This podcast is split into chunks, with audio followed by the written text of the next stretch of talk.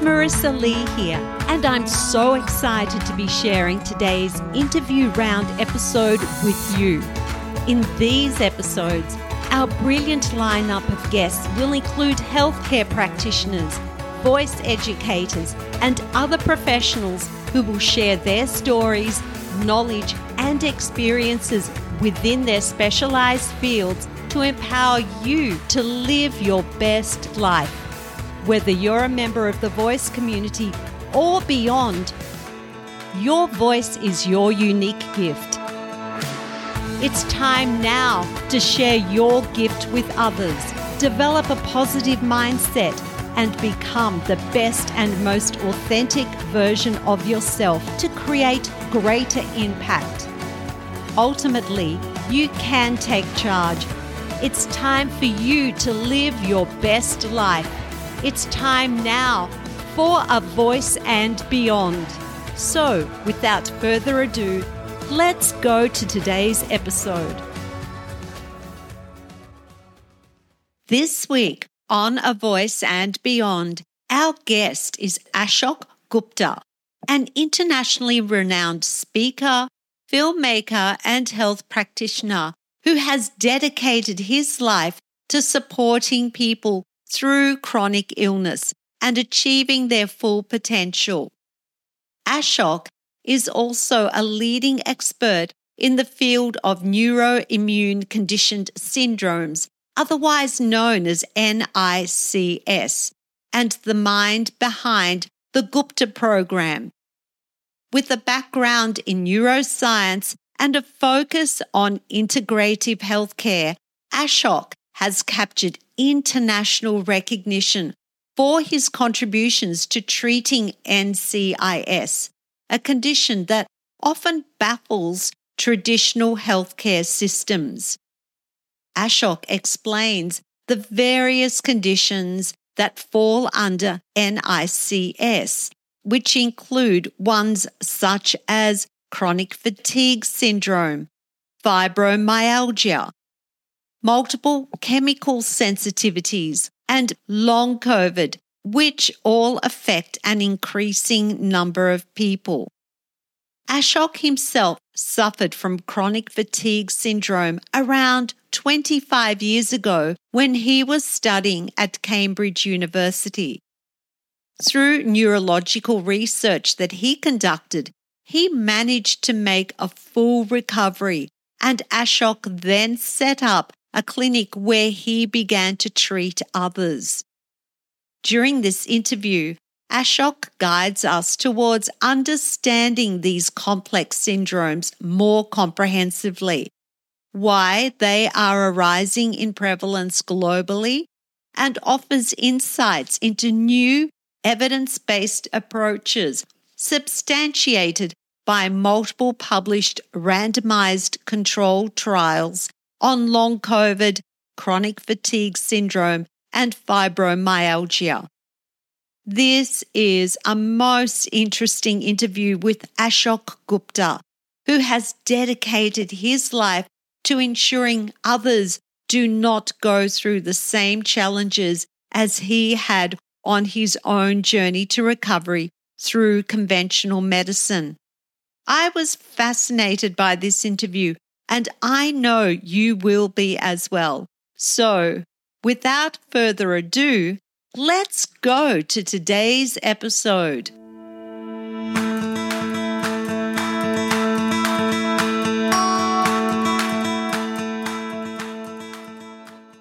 Welcome to A Voice and Beyond. We have a very special guest all the way from the UK. We have Ashok Gupta. How are you, Ashok? I'm very well, thanks. Lovely to be here.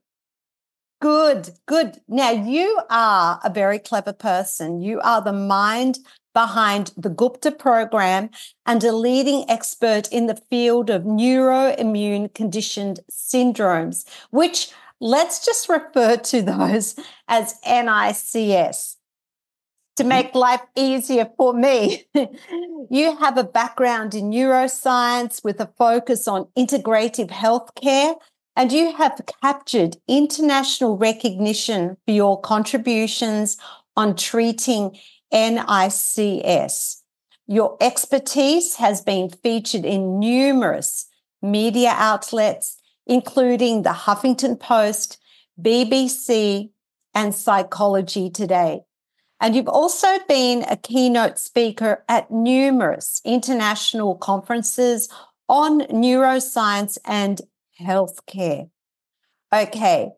Now, what's really interesting about all of this is that you hold a master's degree in economics and public policy from Cambridge University. So, how did you get to where you're at today doing this amazing work that you're doing? Thank you, Marissa, for that uh, lovely intro. So, yeah, like many of us who are on this journey, we've come through our own challenges because we've seen the, the suffering and the pain that comes with these types of illnesses, and then we've chosen to help others. So, my journey started in the mid 90s when I was studying it as an undergrad at Cambridge, as you mentioned. And I had just contracted some kind of virus. And for whatever reason, that virus didn't go away, it continued.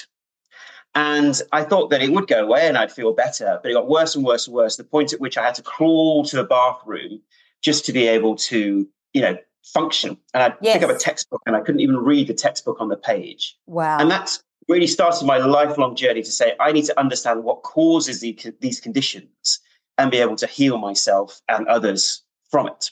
And I remember in my darkest moments thinking, if I can just get myself even 50% better, 60% better, mm-hmm. I will dedicate the rest of my life to helping others with this type of condition.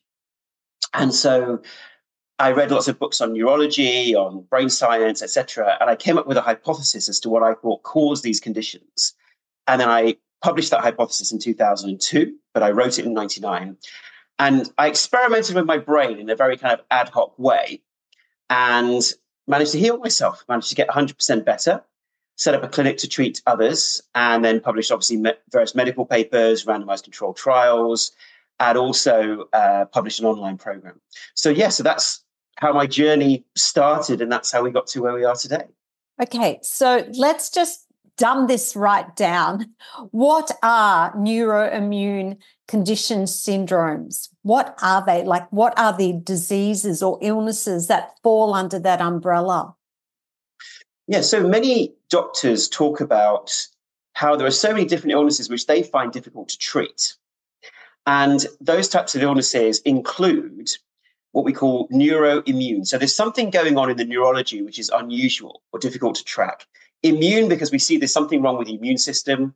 Conditioned, because we believe that these illnesses have been learnt in the brain. They've been learnt to be the way that they are. And syndromes, because there's a whole variety of different symptoms that tend to cross over between these conditions. So, an example would be long COVID, fibromyalgia, ME and chronic fatigue syndrome, mold illness, Lyme disease, POTS, dysautonomia, and a whole range of different sensitivity reactions to the environment mm. as well. So, those are just some of the conditions that we believe come under neuroimmune conditioned syndromes. And some of those are hard to diagnose as well. So it's hmm. almost mm. like it's just an umbrella term for a bunch of things that could possibly be anything. Right, exactly. Yeah. Yes. Some years ago, I was living in a home that I always used to say I was allergic to. For some reason, while I was living in this house, I was always unwell. And my theory was that there was a mold problem in this home.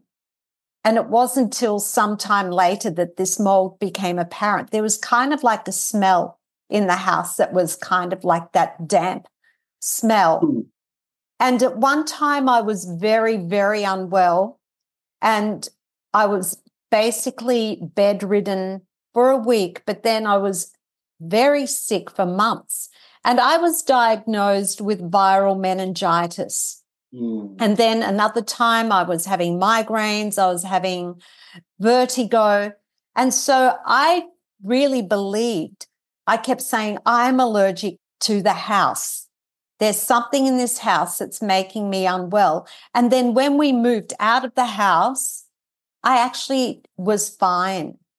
So I mm. kind of feel like some of those things that you've mentioned fall under that umbrella term like things that could possibly be almost anything. So, what causes NICS? Is there something that you could say, like, is it an inflammatory thing? Is there anything that people have said, yes, this could contribute to NICS?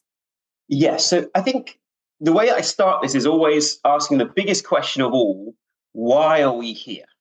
okay. So, we can spend the next hour or so discussing this from a philosophical perspective, but let's take it from a scientific perspective. Mm-hmm. The reason that we are here as human beings, that we exist, is because over millions and millions of years, this nervous system and this immune system has evolved to adapt to our environment so that we can survive and pass on our genes to the next generation. Okay, so we are survival machines. And the number one priority of the brain is, in fact, survival. Now, the brain cares more about your survival than it does your wellness. Yeah. So let's take that first piece of the jigsaw puzzle that survival is the number one priority. Mm-hmm. Now let's imagine that, let's say we get COVID as an example. So normally our immune system switches on, it fights off the virus in our body, and then switches off and goes back to standby mode. That's normally what happens in most people's, um, you know, kind of immune systems. Mm-hmm. But imagine that for some reason your body is weak yeah, for, it might be physically overdoing it, emotionally overdoing it, or you've just you know felt a bit stressed, but nothing unusual that most people don't experience. Then the immune system may be weaker than normal. So when it's fighting off this virus, it may think, hey, you know what? We're fighting off this virus, but because we're a little weaker, it's taking longer to fight off this virus. Yes. Therefore, we must err on the side of caution and continue to trigger our immune system and nervous system even once the virus has gone just to check in, just to make sure that we are surviving, because surviving is more important than mm-hmm. wellness. Mm-hmm. And Marissa, know, are you a, are you a fan of Game of Thrones? I'm not, but my husband is. Your husband, it's okay. too much for me. It's a bit on every level. on every level, yes. So let's take an example of a fairy tale. We all okay. we all enjoyed fairy tales when we were younger. Mm-hmm. Oh, even now, of course. So imagine that you are Queen Marissa yes. of your kingdom. Oh, I'd okay, like that. You'd like that. You're liking yeah, this analogy. I, w- I, I'm loving it already. Already, you're bought in. so you imagine you are Queen Marissa of your kingdom, and you have an army, which is your nervous system, and they defend the kingdom and make mm-hmm. sure it survives. Mm-hmm. And you have a navy, which is your immune system, that you mm-hmm. also defends the body. Mm-hmm. Yeah, against incoming invaders. Mm-hmm. And so the incoming invaders are viruses, bacteria, mold, anything that could impact on the body in a negative way. Now, an army comes over the hill, your army and navy fight it off, and everything is fine. Yes. But now imagine there's a drought in the kingdom. Yes. So the kingdom is a little weaker. Yes. And now an invading army comes over the hill, but the army and navy are also weaker because there's not enough food in the kingdom. Mm-hmm. And therefore, they really fight off this incoming invader, but it takes them a lot longer to fight it off. Mm-hmm. Yeah, so they become traumatized by the effects of war because they mm-hmm. think, hey, we are only just managing to survive. So finally, they fight off the invader. But now the army and navy is traumatized, and they come to you, Queen Marissa, and they say, Queen Marissa, we need all the resources of the kingdom. We need all the, the corn, the wheat, the metal, everything needs to be channeled to us because if we don't defend the kingdom, everything falls. We're all lost, right? Mm-hmm. So you, the natural thing to do is to say, yes, okay, you can have all the resources. So now the army and navy are causing widespread inflammation in the body because they are constantly firing off their bows and arrows and their war machines, even if something innocuous comes over the hill. So a little child on a little horse comes over the hill, they start firing off all their weapons because they're mm-hmm. traumatized. They think mm-hmm. we have to ensure survival. And then what happens is some of their bows and arrows start falling back into the kingdom, damaging the kingdom as well. Yeah. So that's the effects of inflammation on our body and on our brains. We get neuroinflammation, we get inflammation through the body, we get effects on the muscles, etc. And this process then continues because the army and navy are doing the right thing as, far as far as uh, evolutionary biology goes, they are hyper defending the kingdom to make sure that we survive. The problem is it drains us of our energy mm. and starts damaging the kingdom itself because we are firing off too many weapons of war. And brain retraining is the next time there's the meeting with Queen Marissa and the generals come in, you say to them, My dear generals, you have done a fantastic job of defending the kingdom. But the good news is the war is over. So you can stop firing off your weapons of war, stand down. Of course, the Army and Navy aren't going to believe you the first time. It's going to require repeated information to tell them. That's where neuroplasticity comes in to say it's the repetition, forming new neuronal connections that finally informs the brain that we are safe. So eventually, the Army and Navy stand down, they switch off their weapons of war, and the body goes back to its normal state. And that is what we're doing in terms of brain retraining. Right. So, with the NICS, I just want to get this clear. So, basically, the body is fighting and it's using all its resources to fight whatever it is it is fighting. And when it comes time to stop, it doesn't stop. It keeps fighting. So it is staying in that fight mode, even when it doesn't need to. The war is over. The, the illness has left the body, but the body is not responding and stopping the fight. It continues to fight. And then what you do with your program is that you, so somehow the message isn't firing from the brain to the body to stop fighting and it continues the war unnecessarily and it's the body is depleting so your program then is to come in and to retrain the brain to stop the fight and kind of send the message to say calm down now you can you can stop just stop is that it in a nutshell that is a great summary. That's exactly right, Marissa. Exactly okay, I right. got it. See, I was yes. following. That's why I was the queen because I know what's going on. exactly right. So that is exactly what is uh, what is happening.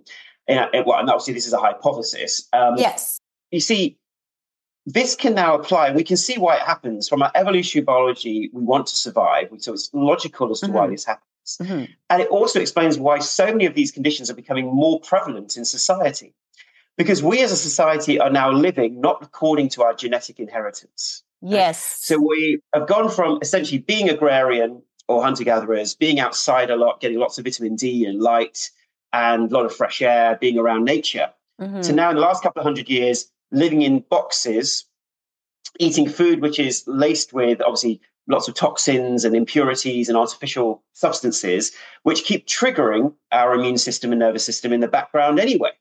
Yes. So many of us are actually in fight or flight mode in terms of our immune system quite a lot of the time because we are constantly fighting off things in the background that we weren't exposed to before.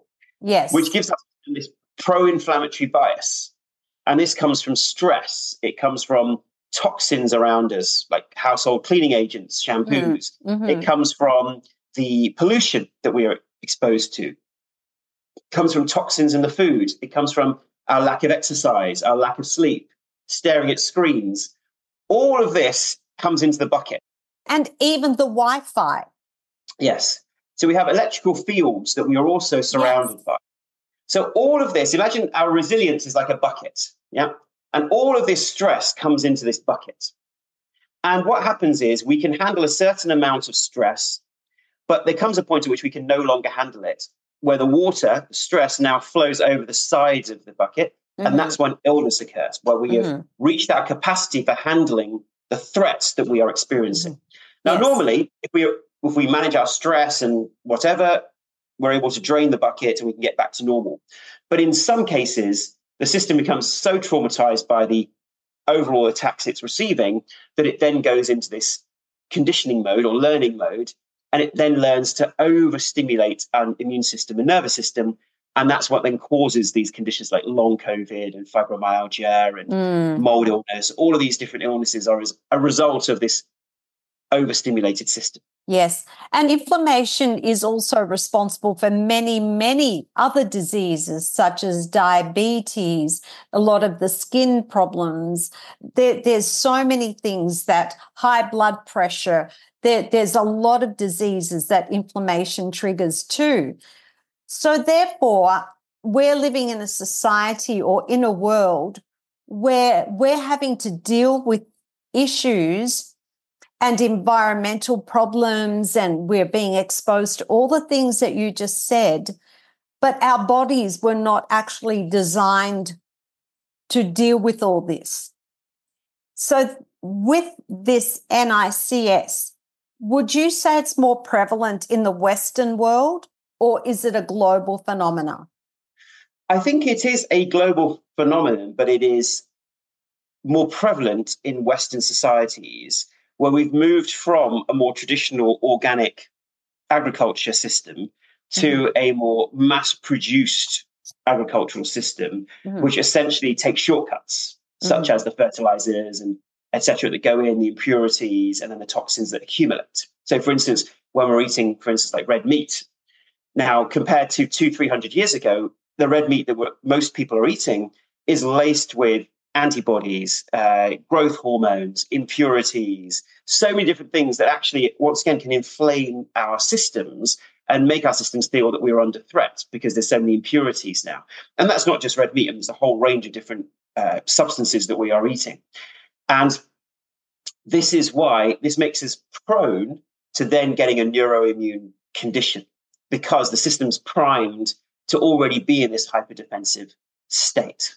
Are there people or groups of people or more vulnerable people that are more likely to suffer with NICS, or is this something that anyone can suffer from? And like, do you know the stats around the number of people, like one out of 20 or one out of 100, who may be suffering at the moment or have done in the past?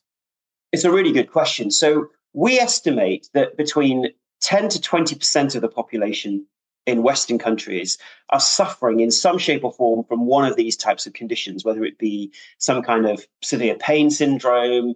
Uh, you know, for instance, even with long COVID, we all know somebody who's still suffering the lingering effects of COVID. Yes. Right. So it shows you how prevalent it is because we all know somebody. And so I think that the prevalence is increasing because of all of these stresses increasing and the, the advent of COVID 19 infection is also making the situation uh, worse as well. And the way that our modern living is affecting us is making it more prone. So, yes, I do think it's increasing.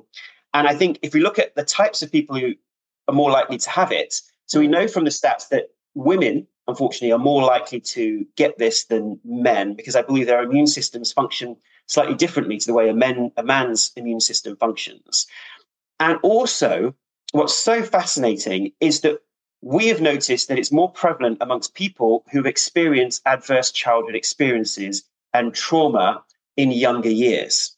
And in fact, there is some evidence that people who've had adverse childhood experiences are three to four times more likely to gain some kind of chronic condition like this later in life. And we've made the connection between the moment someone, uh, even from conception right through to adult life, the chain of connections that creates that cause and effect cycle. So you're saying that NICS could be manifested from trauma in some way? I wouldn't say manifest. It, what I would say is it increases the risk factor. Uh-huh. And let me let me describe why. When we go to a hospital, yes, it's very interesting, isn't it, that all the departments are separate. So mm-hmm. there's an immunology department over here, there's a neurology department over here, there's physiology over here, endocrinology over here. And you're thinking, hang on, the body is one system, one body. And yet medicine has split it all up into these separate sections. Right? Yes. The brain and the body doesn't function like that. The brain no. simply says, I have a threat, and that threat could be emotional, it could be physical, it could be biological, like mold. What do I need to do to now defend the body? And I will create an emotional response, a physical response, an immune response. So, as an example, when you get flu, how do we feel emotionally? We feel pretty rotten. Yeah, we feel yeah. terrible. It's yeah, borderline depressing. Yeah, depressing. Your mood, your overall mood changes. Yeah. Now, why is that? That is deliberate because the brain says, I don't want you to be out there having fun and feeling good. I want you to feel down and miserable. So you'll stay at home. So you rest. rest. Yes. You rest and you allow your immune system to fight off the infection. So, in a similar way, the body does not differentiate. So, what happens is our there's a part of our brain called the amygdala, yes. which is responsible for our fight or flight or defense responses. And it has also now been implicated in, in pain responses and immune responses, uh, together with a brain structure called the insula, which I'll come on to in a moment. Now, that the factory setting of that amygdala is determined by many things. So let's say the stress of our mother when we were in the womb, that impacts on how reactive our amygdala will be to the environment. Yep. Then our birth experience, that will impact on our amygdala. The first five to 10 years of life will severely impact on the factory setting of that amygdala in terms of how responsive mm-hmm. and reactive is it to our mm-hmm. environment? How sensitive are we to our environment? Mm-hmm. And then obviously our teenage years as well to a lesser extent. And then as an adult, that is our inheritance, both our genetic and nature and nurture inheritance of the factory setting of the amygdala.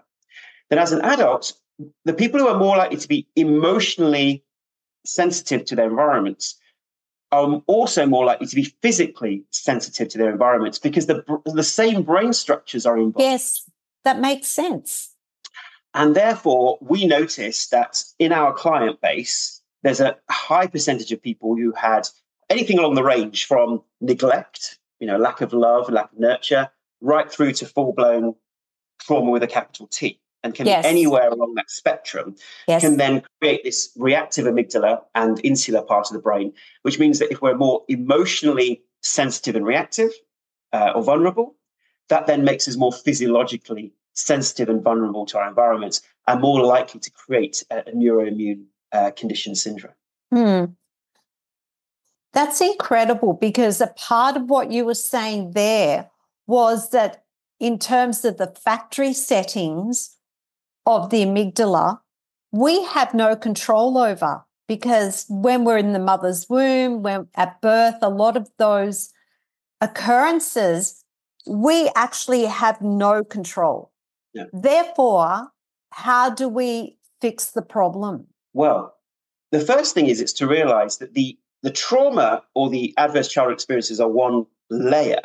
Yes. And the illness is not as a result of that trauma, but sits on top of it mm-hmm. in the sense that it was more likely the brain would be sensitive to developing this learned response to new yes. stimuli around you. If you're stressed about one thing, you're more likely to get stressed about another thing, essentially. And so our brain retraining is designed to help people remove that top layer, this layer of illness, this repeated condition response, to remove that. Now that and what we find is with our program, many people also find that their underlying trauma is as a secondary result also supported and helped. Because our program is not just about getting people well, we want people to stay well, which is therefore to learn the skills to be able to handle stress in life and become mm. more aware of our inherent stress responses that may make us overwork or do things that compromise the health of the body or not invest in self care. So the first layer is retrain the brain to remove that conditioned response so that the illness isn't this vicious cycle. And then the second is also to then look at our, not look at specifically what happened to us in the past, but to look at the effects of that in the present. And how do we respond to our environments? And how can we calm that response down? Mm. So there's a nervous system regulation as well as brain retraining. Yes. You have your program, which we're going to speak about in a moment. Two questions I'd like to ask. One is with NICS, is it preventable? And secondly, if a patient does have NICS, what are the traditional ways of dealing with that? What options do they have in terms of treatment, healthcare programs, and approaches?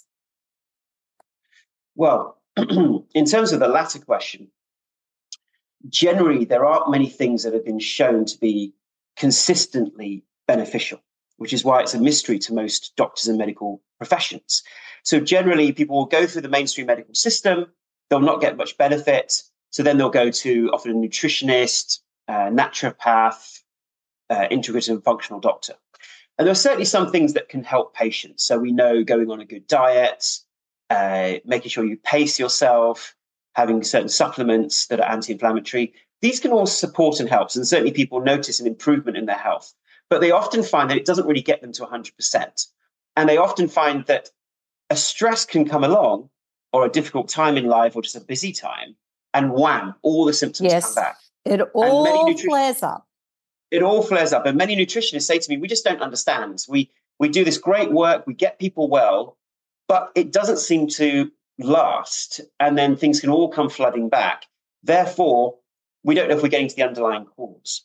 And that's why we work with a lot of naturopaths and nutritionists to say, let's work in tandem where you're still working on mm. the downstream effects, but let's go upstream and try and fix the originating issue, which we believe is in the brain itself. And there's a vicious cycle going. So the brain says, right, we believe we're still in danger. Okay. So it stimulates the nervous system and immune system, just like the fairy tale we spoke about. That then causes the physical symptoms in the body. Now, normally, physical symptoms in the body are just physical symptoms. The brain doesn't necessarily, you know, see that as a negative, massively negative thing. But we believe in these conditions, the brain starts seeing these symptoms in your body as a threat. Yes. As also evidence that the original trigger is still present. So the body thinks, the brain thinks, oh, I've got symptoms in the body. Maybe the COVID 19 infection is still here. So then those symptoms loop back to a hypersensitive brain, and the brain thinks we're still in danger. So it then triggers those defensive responses, which creates excessive immune system and nervous system response, sympathetic response, which causes symptoms and inflammation in the body, which loops back to the hypersensitive brain. And you see that we get a vicious cycle. And that is why so many chronic conditions can go on for years mm-hmm. because the input and the output of the system have got connected. And then we get in a vicious cycle. And our program is designed to break that vicious cycle, to train the brain that we are no longer in danger, and then switch off those responses. So that's going upstream. So to answer your question, traditionally, there's not many things that have been shown to have long term benefit for people with these conditions, but mm. we hopefully go to the original source and then help people heal. This is such a light bulb moment for me. When you were talking about this vicious cycle, I have gut health issues. And I believe that it comes from stress, although mm-hmm. I can't prove it, but I believe that there's stress involved or anxiety, and it triggers the gut health issues. And then when I am in pain for a number of days, I feel that then that exacerbates the anxiety even further. And so it becomes this I feel like I'm on a treadmill and it's like, what do you treat first? Do you treat the brain? Do you treat the gut? Which it's, it's this cycle. And what you were saying earlier about traditional medicines or even going to see a naturopath, that yes, it does help for a while. But then when you go into that fight or flight response that we all do at various times in our lives, that trigger happens and I end up back on that cycle again. So it's never fully recovered. It could be months, it could be a year, but history has shown with me that it keeps recurring. Yeah. And I know that you you deal specifically with the brain and you use neuroplasticity to help your patients. So, do you want to describe for those of us who don't fully understand what that is? I kind of feel like neuroplasticity is a rewiring of some kind, but maybe if you would like to describe what that is for, for all of us. In, yes, in another, absolutely. I can be the queen again if you wish, but I oh, don't. Okay, so me to be. I don't. I don't have to be, but I wouldn't mind. you wouldn't. you can definitely use that analogy, um, and some others as well. So, yeah, the um, the things you mentioned about the gut is so important because, once again, when we are giving certain dietary restrictions to a patient, or we are, or when I say we, we as a civilization, we are then giving supplements, that can help for sure because it's helping the body deal with this overactive immune system and nervous system, which creates this inflammatory response. So, what we're trying to do is reduce as much other sources of inflammation so the body can at least handle its own triggered inflammation if you see what I mean. So we're trying to reduce other inflammatory mm-hmm. foods. Mm-hmm. But it doesn't get to the root cause, I believe, of, of this vicious cycle. As you say, symptoms can come flooding back. And we know this is a massive gut brain connection. So if yes. you have gut issues and a compromised gut biome, that then feeds back to more depressive and anxious thoughts in the brain, mm-hmm. which then feeds back to a tightness in the gut and all the gut mm-hmm. issues. And don't you find it fascinating, Marissa? I mean, I certainly do, where there are people that I know who have a really bad diet. They don't exercise. They're eating loads of fast food. And yet they're just happy go lucky. They don't get any gut issues and whatever. And then you get people who are like super strict with their diet, have the most amazing diet, and yet they've got all these gut issues. Yes. And I was thinking, curious. And that gives us a clue to how important the brain aspect of it is, because the people who don't get such such bad gut issues, I generally find, and this is uh, and uh, people apologize. I apologize to people in advance because it's a sweeping generalization, but they tend to be people who are less anxious. They tend to be more carefree. They're less, you know, attached to things. They're just, you know, a bit jolly and just get on with life. And I don't mean that in a negative way, but what I'm saying no. is they don't that kind of sensitivity and that kind of anxiety about things. They're less con- perhaps less conscientious about getting everything right, you know, less perfectionist, less achiever. And therefore, their gut tends to be generally okay. Now, that doesn't mean they won't get things later in life, but it shows us how powerful the mindset aspect is in terms of impacting, you know, on our gut. Mm. What we do in, in brain retraining. So imagine your brain is like a field. Let's imagine a field. Yes. And we have a stimulus, which is the presence of mold or uh, symptoms in your body, which might indicate ongoing COVID or whatever it may be. And the interpretation is this is dangerous, and the response is let's trigger the immune system and nervous system. So stimulus is the trigger, interpretation is this is dangerous, result is let's trigger our immune system and nervous system. Now that process is like a channel, like a neuron in that field. So imagine a river flowing in that field. Yeah, it's mm. cut a little path along that field. And we need to reroute that river. That's what basically neuro, neurological brain retraining is. We need to push the river in a different direction. But that ground is frozen. So if the ground is frozen, we can't reroute the river in your brain. So the first step of brain retraining is to thaw the soil. Yeah. So we want to unfreeze the soil to make the soil loose and malleable. Yes. Yes. So that's meditation, breathing techniques, nervous system regulation all come in because they help loosen up the ground. Yeah. And then the second step, which is the core of our program, is retraining the brain, which is digging a new neuronal uh, channel in a different direction. So we reroute the river, we reroute the thought energy or the patterns onto a different river. And of course, that requires repetition because you do that hmm. one day, and the next day, if you don't do it, if it rains, the rain will find the old riverbed and go along the left hand path. Yes. So repetition is very important until the new path is so deep that the old path freezes over and soil and grass grow, and you can no longer detect the left hand path. And now river is being rerouted along the right path. And that then is a successful brain retraining process. But then someone has to be careful not to become complacent because those old riverbeds are still there. And, you know, when the archaeologists and uh, certain geologists, they do tests, you can have a river that dried up two million years ago, but you can still detect where it was. Yeah. So, in the same way, we encourage our patients to not become complacent and continue with their brain retraining, even though they have healed and got well, because we want to make sure they stay well and they yes. can manage their stress. And so that is the process of brain retraining is going along the right hand path. And in our fairy tale analogy, it's you informing your generals that they can stand down, the war is over, thank you, you've done a great job.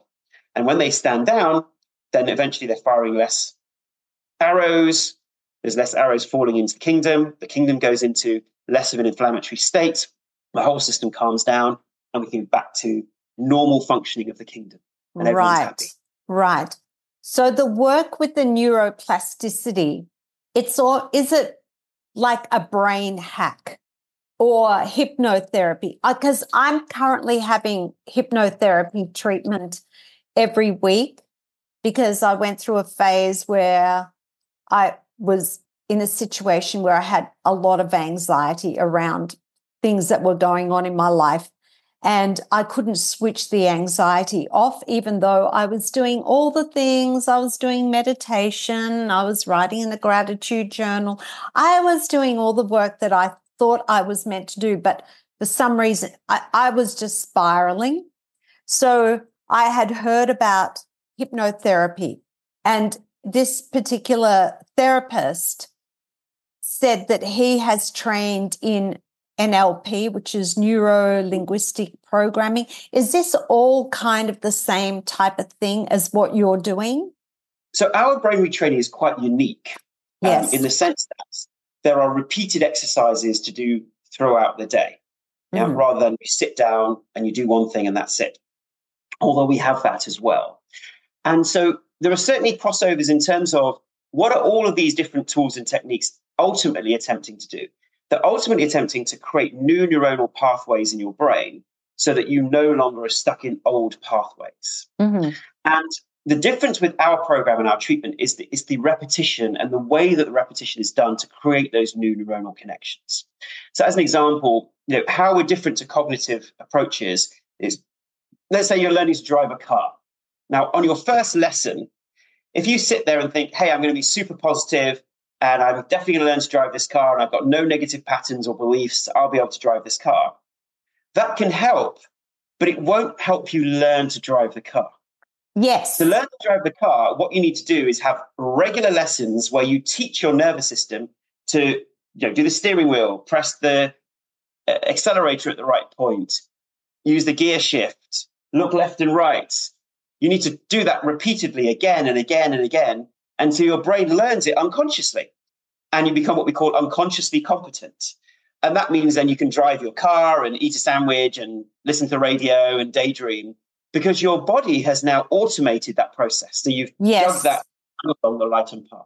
The way that this is different to traditional uh, other types of techniques is it is the repetition throughout the day that really makes the impact on this and creates those new neuronal pathways in a shorter period of time than you might in traditional therapies.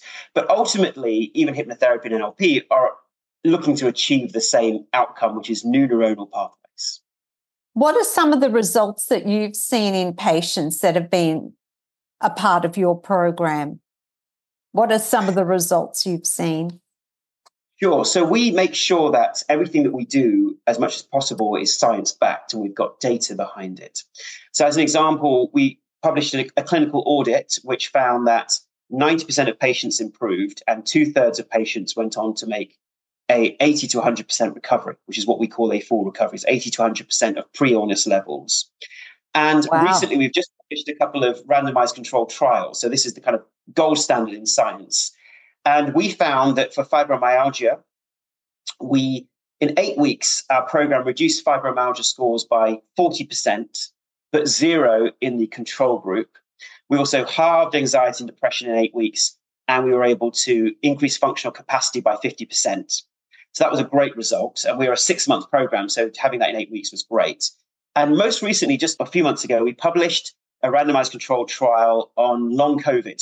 And we compared our program to a wellness program. So the wellness program had diet, supplements, sleep, exercise, all of those types of things.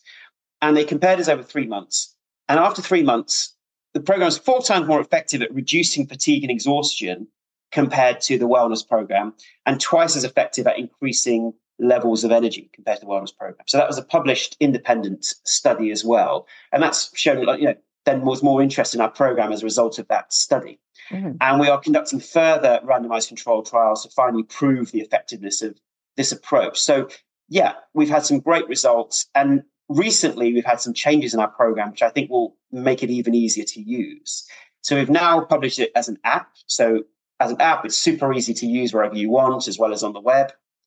And we've just introduced something called Daily Gupta Size. Which yes. has been a game changer for our patients, absolute game changer. We know that patients are isolated and alone at home, right? And it's difficult to keep up the motivation with these tools and techniques. But we say to our patients, even if you just don't understand what you've got to do, every day, Monday to Friday, we have daily Zoom calls with our expert coaches who lead patients through the nervous system regulation and then the brain retraining. And we have two to 300 people a day coming onto those calls. And it's been a game changer because now they feel supported and held through their healing journey. And they don't need to think about doing it on their own. Provides motivation, accountability. They can see their friends online. And it's just been, you know, a godsend for so many of our patients and really supporting their healing. So that has been something that, you know, we're uniquely doing that has been a wonderful uh, that's brilliant. That is brilliant. Now, I have become a subscriber. I haven't engaged as yet because I'm only new, but I can't wait to do some of the work. Now, tell me other some of the other things that you offer as part of the Gupta program, because you've talked about some of the workshops where there's singing and dancing and laughter.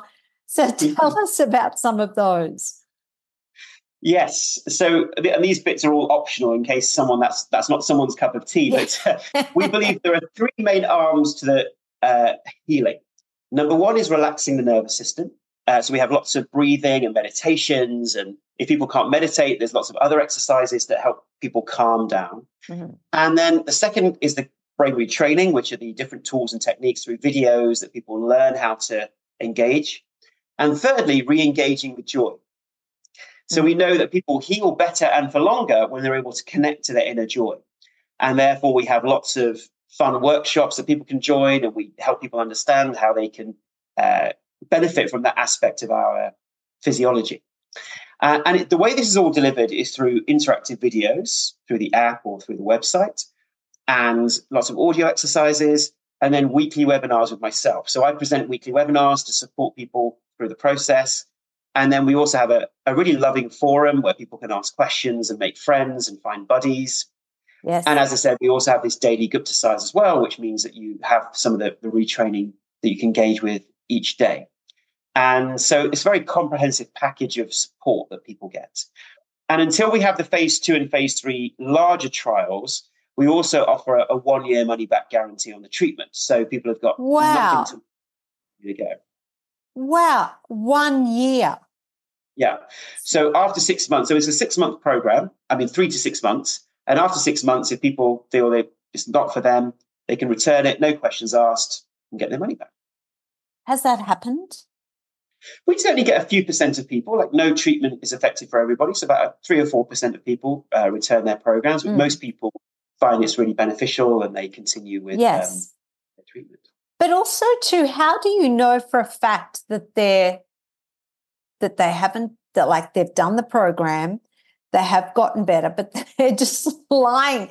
I mean, you really can't tell, can you? We, we, know, we generally find that uh, our patients are, are very uh, dare I say, the kinds of personalities that get these types of conditions. One trait we've certainly noticed is conscientiousness, oh, wanting yes. to be, do a good job. The, what we call the good little boy or the good little girl syndrome. And so we just trust our patients and, uh, you know, generally, if, if, you know, if you benefited even 20, 30% from something, uh, you'd feel super bad about then returning it, knowing that you'd improve. So we, you know, we trust our patients and, you know, they'll do the I thing. feel that you should find out what star sign these people are. And I bet you the majority of them would be Virgos. Interesting. Yes, Virgos. Control freaks, perfectionists, hard on themselves, want everything to be perfect, want to be the good person, stress over everything. I think, I actually think we should do a little experiment or a little research study there on star sign. Just saying. So, what's your mission with all of this, Ashok? Because I know that you're doing this, you've launched this program. Would you like to see it in hospitals? Would you like to see doctors endorsing it? What where would you like to see this go to? I would love for everyone to have access to this type of approach right from the get-go instead of five, six, seven years down the line once they've been through all other avenues. So I would like us to have such a large evidence base that in five years' time, if you go to your doctor and say, hey, I'm suffering from chronic fatigue syndrome, or I've got pain syndromes, or I've got mold, that the first port of call is for the doctor to say, right, let's start you off with neuroplasticity. Yeah, let's rewire the brain because there's such a large evidence base behind it. So that would be my vision on our aim, so that we can heal so many more people. Because at the moment, literally millions of people around the world are suffering from these illnesses. They have no treatment that's really showing any effectiveness. And many people do get better randomly through various avenues, but often it's never a lifelong thing and they still yes. have recurrences. And therefore, we want to heal at least a million people over the next five years and heal as many people as possible after that. So, yeah, really, it's to put this out there as a mainstream treatment. Yes. What is your legacy here? I think the legacy is to have made this new branch of medicine mainstream. I think neuroplasticity and this neural re- rewiring type of area is the new exciting area of medicine. And I want to be at least contribute to this vision of it becoming mainstream, about it becoming something that heals so many people and has got the depth of science in terms of the research and the trial data behind it. So that's really the legacy that I want to leave so that future generations don't need to mm. suffer as much as our generations have. I mean, think yes. about the last 20 to 30 years, how many people have now been diagnosed with all of these illnesses and they're just lost in the system and they're not healing, they're not getting better. They're not. They're not. Doctors don't know what to do with them. And that's, I know the word that I was trying to think of earlier when I was saying that umbrella term. I, it, it's a waste paper basket term with a lot of mm. these things that when people don't know quite where to fit things into, they can often be put into these categories. And it's just one becomes one big massive like this is what you have. Not really sure what to do with it. So we'll just put you over there so you have a name for it and good luck. Mm. and people are left to their own devices. I think that's exactly what it is. It's something where people don't feel understood by their doctors. They feel that the doctors think they're making it all up. And mm. it takes them a long time to find something that can really help them and generally, what we notice, because people will say, well, hang on, I didn't do any brain retraining and I healed. What we believe is that people can heal from lots of different modalities, which then, as a secondary consequence, retrains the brain automatically. And this could be the basis of the self healing effect, not the placebo effect per se, although that is part of it. Yes. That when someone, let's say, goes on a new diet and that improves their guts, their brain then thinks, hey, you know, remember those army and navy firing off their arrows? They suddenly think, hey, maybe I'm feeling better. Maybe I'm on a virtuous circle. And so automatically that retrains the brain that we are no longer in danger, creates a virtuous circle of healing and health, and then someone can heal and get back. But then a moment a stressor comes back, the brain is still in that vulnerable state and then re-triggers those overactive immune system, nervous system networks, which then creates then the chronic illness and we get back into a vicious cycle, which is why these illnesses are often uh, a cycle of healing and recovery and then reinitiation of the illness because the ground is still soft. We still have those neuronal pathways mm. in our brain. Mm. I had an experience where when I was trying to figure out what was going on with my gut, I decided I would try gluten free. Mm-hmm. And that worked for a while. And I thought, oh, okay, that was the problem. I was gluten intolerant. But then I, when I ate gluten, when I wasn't stressed, I could handle it. And then I thought maybe I, I started trying lactose free and that worked for a while. But then when the stress came back, that didn't work either. It's like you're right yes. in what you're saying. You're trying all these different things. But then when you go into that stress mode or that anxiety peaks, it doesn't matter. And what you were saying too about you have two different people. Well, my brother and I, same genetics. He has no gut problems. He can eat anything. He has a cast iron stomach. And here I am full of all these stomach problems, anxiety issues, and we're both from the same parents. Yes, and they've even done studies. I mean, I'm assuming you're not twins, but they've done studies no. on twins. Yeah, we're 11 years apart.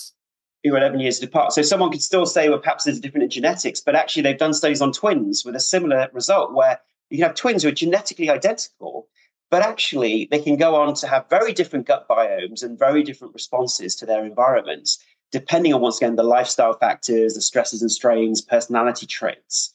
Yes. And therefore, it is more nurture than it is nature in terms of our responses to our environments. And the good news is we have control over that, or certainly influence over it.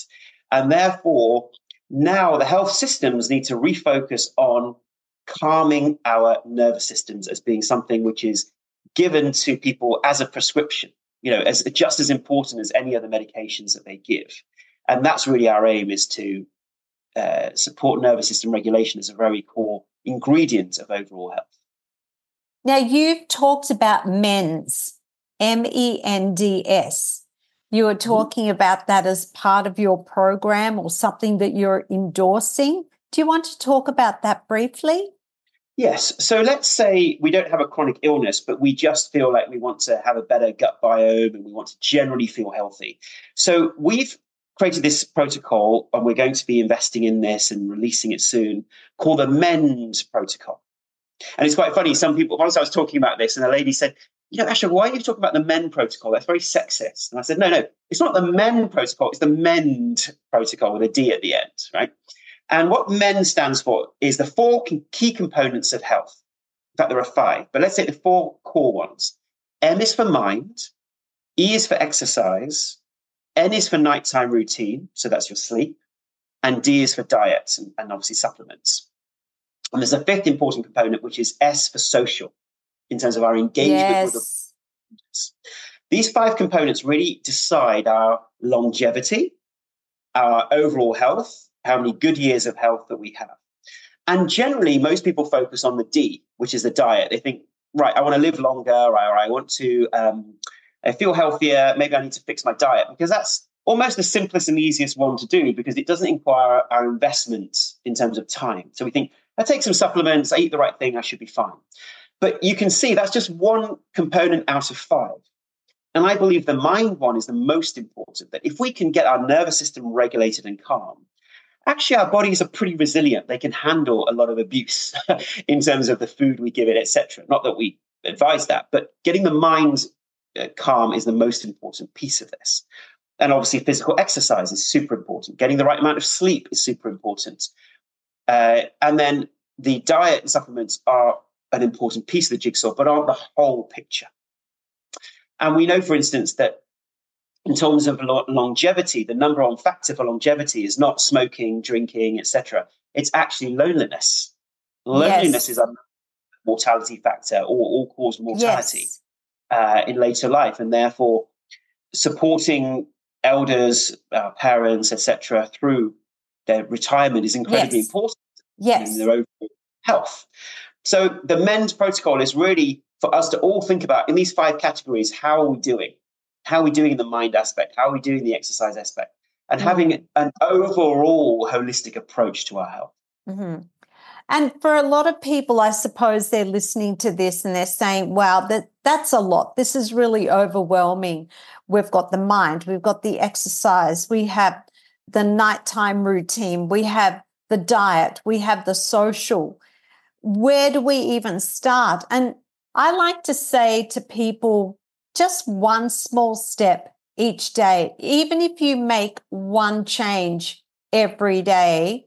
And some of the things that I started incorporating this year was even where I park the car, if I'm catching the train, rather than going to the nearest car park to the train station, I would find the car park most furthest away, which meant that I had to walk just that little bit further.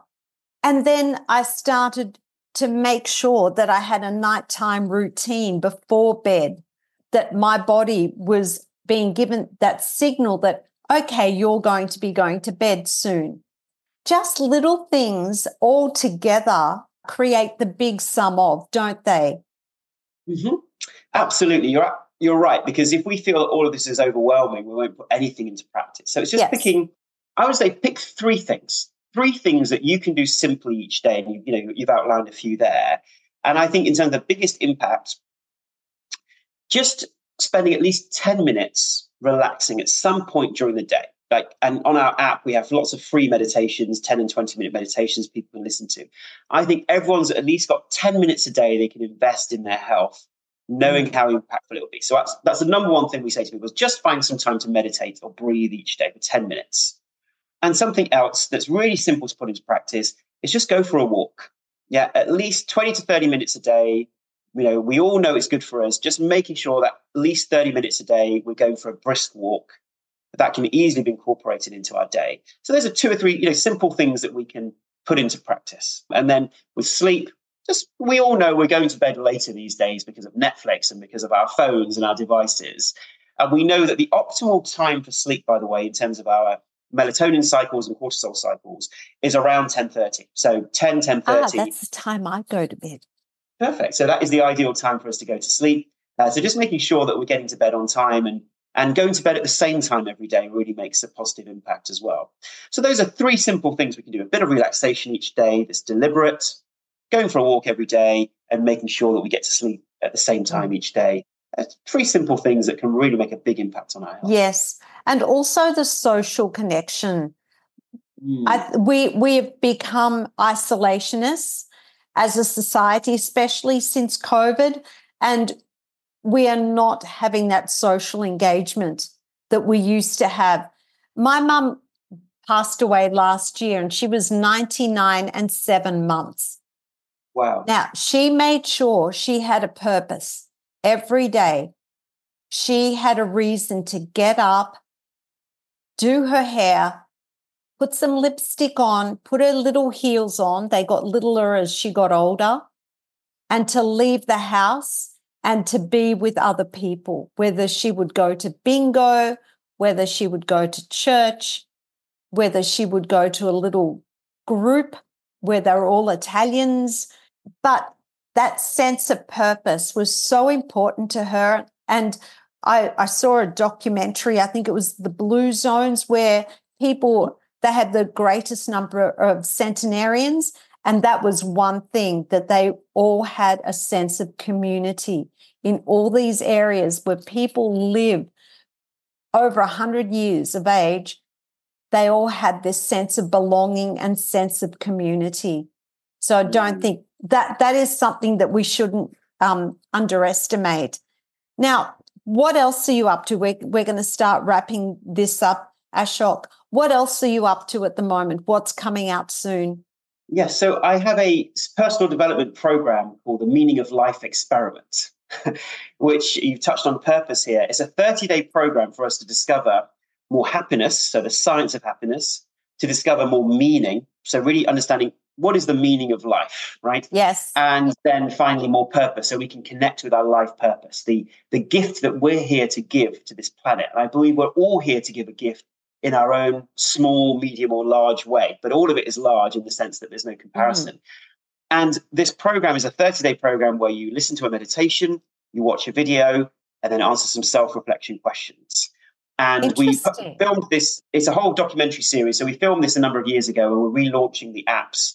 Uh, and they should be available when this uh, this podcast goes out. Sure. And, yes. Um, so that's another program that people can engage with. It's completely free and has lots of great uh, videos and content on there that they can consume. Yes. If you had to give one piece of advice to our listeners in terms of better health, what would you say? I would say the number one piece of advice I would give is let go. Oh, oh. sorry for laughing. Are you talking to me here? Yes, exactly. It's the number one thing oh. in our lifestyles uh, because of our expectations of society, ourselves. Mm-hmm. We become so attached to our sense of self-image and wanting to do a good do a good job, and as you say, do it perfectly and achieve mm-hmm. things. Mm-hmm. And we're so attached to that that our nervous systems are tense and tight a lot of the time. And so we take a deep breath in and just let go and be more at peace and contentment with who we are, what we've achieved, and what is expected of us. And just let go and say, we are good enough just the way we are. Even if we did nothing else in life, achieved nothing else from this moment onwards, we are still a good person and we can let go of that attachment and be at peace with ourselves. And if we can just incorporate that into our daily life, what a more relaxing time we would have. Can I tell you, I just had the greatest sense of calm come over me right then. When you were saying that, and I took a deep breath, I actually felt this sense of like stillness, calm, and peace. So obviously that's something I need to do more often and I need to I need to listen to those words every day. So we're going to share the links to your apps and to your program, to your website, Ashok. I really appreciate your time. I'm fascinated by the work you're doing. This is brilliant stuff. And I'm really pleased that people are now starting to get this whole idea of the brain and body and mind connection, that they are not in isolation. The brain doesn't work in isolation, that everything is working together. And we, we have to take a holistic approach to health. So I really love this. It's great work. Please keep doing what you're doing. We need more people like you trying different programs. You know, traditional medicine is failing in in many ways. It's not covering off on everything. Yes, so well absolutely. done. Yeah, thank you, Marissa. I really appreciate your kind, uh, your kind words. And yes, there's lots of us in this field, like yourself, and many hundreds of thousands of others who are trying to push this agenda forward, which is this idea of holistic health, long term health, and how important it is that we don't rely on a medical system which is just taking drugs, but instead look at our holistic overall health. And uh, I think things will change massively in the next five to 10 years. Yes. Look, thank you so much. Good luck with all your work. And I truly appreciate your time, Ashok, and, and hope to connect again. I will get busy on that app and I, I'm really keen to give this a go. So thank you so much. Take no, care. Thank, thank you so much. Take care. Bye. Bye. Thank you so much for listening to this episode of A Voice and Beyond. I hope you enjoyed it, as now is an important time for you to invest in your own self care, personal growth, and education. Use every day as an opportunity to learn and to grow so you can show up feeling empowered and ready to live your best life. If you know someone who will also be inspired by this episode, please be sure to copy and paste the link and share it with them. Or share it on social media and use the hashtag A Voice and Beyond. I promise you, I am committed to bringing you more inspiration and conversations just like this one every week. And if you would like to help me, please rate and review this podcast and cheer me on by clicking the subscribe button on Apple Podcast right now. I would also love to know what it is that you most enjoyed about this episode and what was your biggest takeaway. Please take care, and I look forward to your company next time on the next episode of A Voice and Beyond.